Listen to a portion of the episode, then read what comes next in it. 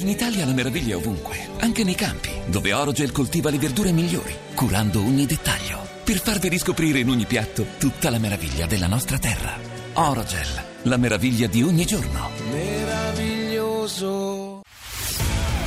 Radio 2 Ettore Precious i Depeche Mode per ricominciare la storia di travolti da un insolito destino nell'azzurro mare d'agosto 1974. Lina Wertmüller, Giancarlo Giannini. Ma soprattutto, e ci siamo lasciati tutta quest'ultima parte per eh, omaggiarla e cerebrarne la grandezza, Mariangela Melato, la quale, per paradosso, è davvero una figlia del popolo, figlia di un vigile urbano e di una sarta. Studia pittura all'Accademia di Brera e poi si mantiene facendo la vetrinista pur di studiare recitazione ha una classe immensa, ha una grazia innata, ha anche un modo di portare la voce, la sua dizione è perfetta ed è il contraltare ideale per quell'animale di Gennarino Carunchio. L'animale non è Giannini ovviamente, ma è la perfezione che Giannini riesce a dare al personaggio di un uomo che cerca la giustizia e poi si rivela l'uomo più ingiusto del mondo perché è profondamente sessista, perché non riesce a rispettare la persona che ha di fronte, che è una donna, e non riesce a rispettarla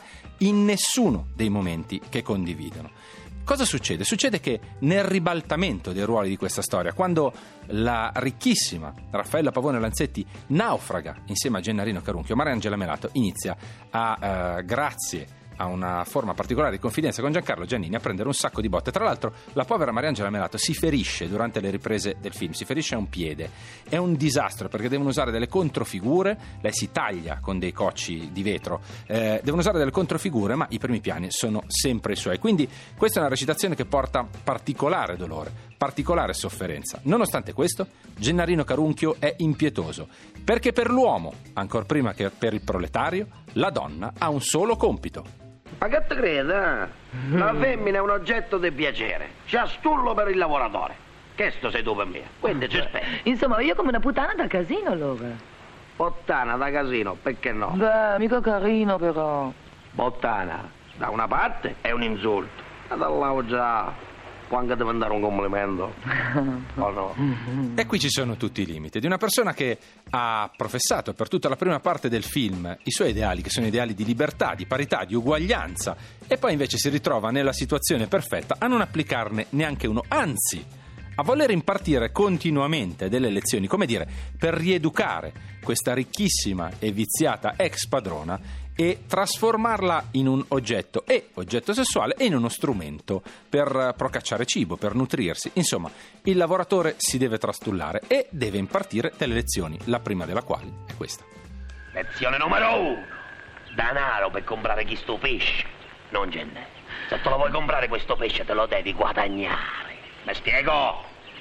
Lavami mutanda! Dai! Guardi, tutto questo è ridicolo, eh? Eh, donna Giaffaella non l'aveva lavate mai i mutanni. Perché era stata sempre di sopra. Ma che se giova di sotto, a donna Raffaella ci tocca imparare a lavare i mutanti. Intanto c'è il tema musicale splendido di Piero Piccioni, ma poi ne parleremo ancora, ve lo faremo risentire meglio. Qui finalmente si chiarisce qual è la natura del rapporto tra Gennarino Carunchio e Raffaella Pavone Lanzetti, quando non hanno più nomi né cognomi, quando sono semplicemente due persone, due esseri umani su una spiaggia. Si chiarisce il fatto che Gennarino Carunchio è un prevaricatore, che Raffaella Pavone Lanzetti si innamora un po' del suo sequestratore, ma che sia vero amore o la sindrome di Stoccolma e quindi il rapporto tra sequestratore e sequestrato. Lo chiariremo tra poco. Etro Radio 2 travolti da un insolito destino nell'azzurro mare d'agosto e adesso ci facciamo un regalo perché vi abbiamo detto che avremmo sentito, per un po' almeno, avremmo assaggiato la bellissima colonna sonora, il tema musicale di Piero Piccioni e adesso lo facciamo. Eccolo.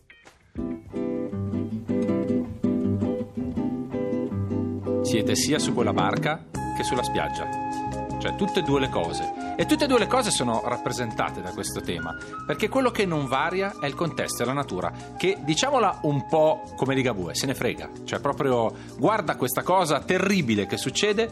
La cosa terribile che succede è la rivoluzione operaia che non tiene conto delle altre rivoluzioni, che per esempio se ne frega di quella femminista. E quindi il proletario Gennarino Carunchio, che nel momento in cui si troverebbe forse per la prima volta nella condizione ideale in un luogo senza gerarchie, in un luogo in cui non esiste denaro e potrebbe applicare il suo principio di giustizia sociale, non lo fa, anzi riempie di botte la sua compagna, che è Mariangela Melato, che è Raffaella Pavone Lanzetti.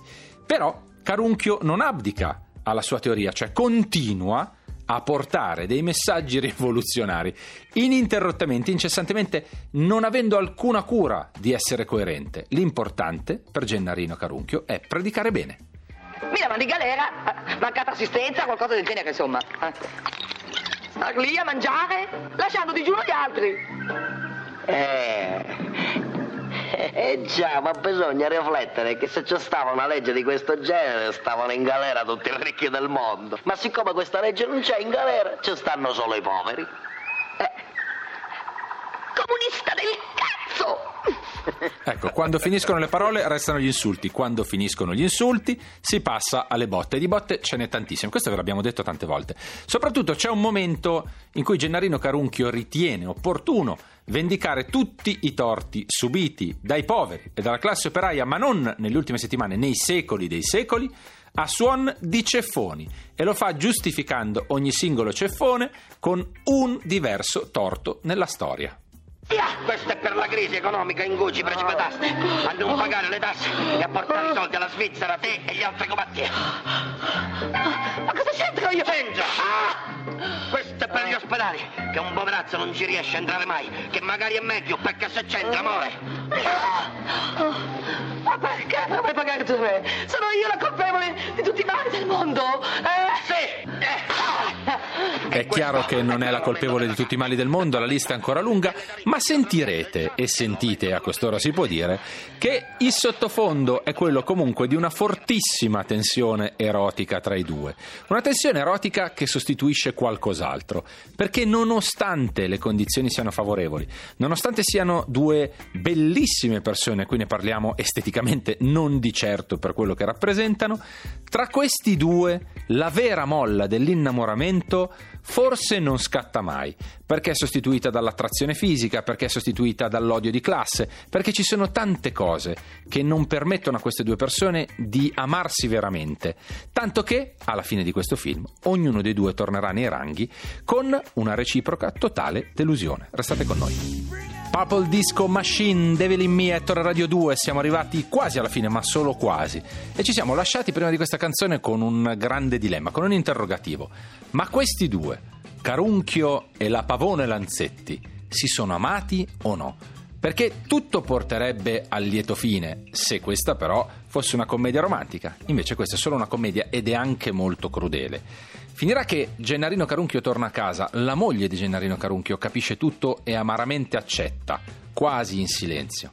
Carunchio si rende conto di essere stato illuso perché la padrona torna a essere padrona appena finisce il naufragio perché non vuole rinunciare allo status. E quello che, quello che hanno consumato lì è qualcosa di molto diverso dall'amore, che pure per un piccolo piccolissimo momento ne ha avuto tutte le caratteristiche, perché in fondo ci si poteva innamorare.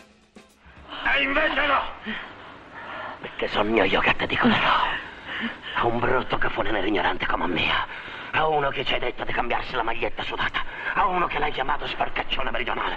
A uno che è sempre stato di sotto come mia e che ci hai detto che ti fa schifo non basta che ci dici sì. Te devi innamorare si deve innamorare e in fondo questa è la speranza di Carunchio, il quale, secondo le più note regole dell'innamoramento infantile, pratica quella cosa che all'inizio si chiama astio, distacco e antipatia, ma che nasconde profondo sentimento e passione. E allora, per succedere però, toccherebbe essere in due come per ballare il tango e pare che invece Raffaella Pavone Lanzetti non sia così tanto intenzionata.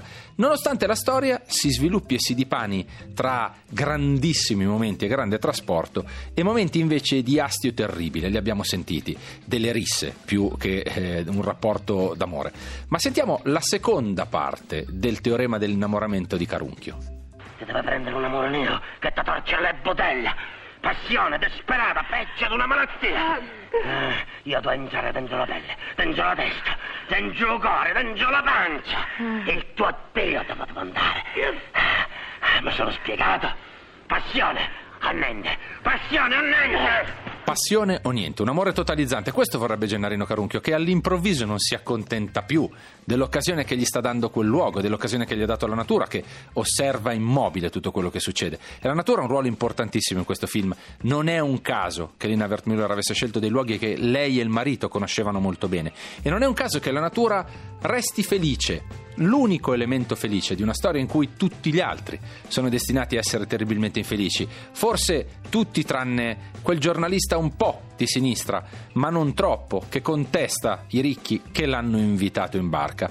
Tutti gli altri sono destinati a finire male. A finire male come? A tornare a casa. E tornare a casa significa perdere la magia di quel luogo e perdere la possibilità davvero di stare insieme. Due attori formidabili, l'abbiamo detto. Una regista che è ancora più formidabile, forse presi tutti nel loro momento di grazia, perché faranno altre cose, faranno altri film, le loro carriere andranno avanti, ma la bellezza assoluta, meravigliosa di Mariangela Melato su quella spiaggia e la grande bravura nel recitare un personaggio orribile come Gennarino Carunchio, la grande bravura di Giancarlo Giannini, restano qualcosa di unico e restano in quel film. Macklemore Cash a Good Old Days. E noi, quelli di Ettore Radio 2, aiutati. E grazie a Bianca Bezzeccheri, io, Michele Dalai, poi Guido Bertolotti e Danilo Di Termini siamo arrivati alla fine di questa puntata di Ettore che arriva dopo una settimana di pausa, eh, avrete perdonato ormai la mia afonia della settimana scorsa, vi abbiamo raccontato un film in cui tutto è politico dall'inizio alla fine, tranne il tema musicale e la splendida natura che lo accompagna. Volevamo anche regalarvi un piccolo segreto che non è un segreto, lo sanno tutti dal momento in cui è stato girato creato il personaggio meraviglioso di Raffaella Pavone Lanzetti con tutte le sue imperfezioni, interpretato da una gigantesca Mariangela Melato, è ispirato a una persona vera, la moglie di Francesco Rosi, Giancarla Minghelli, una grandissima amica di Lina Wertmüller.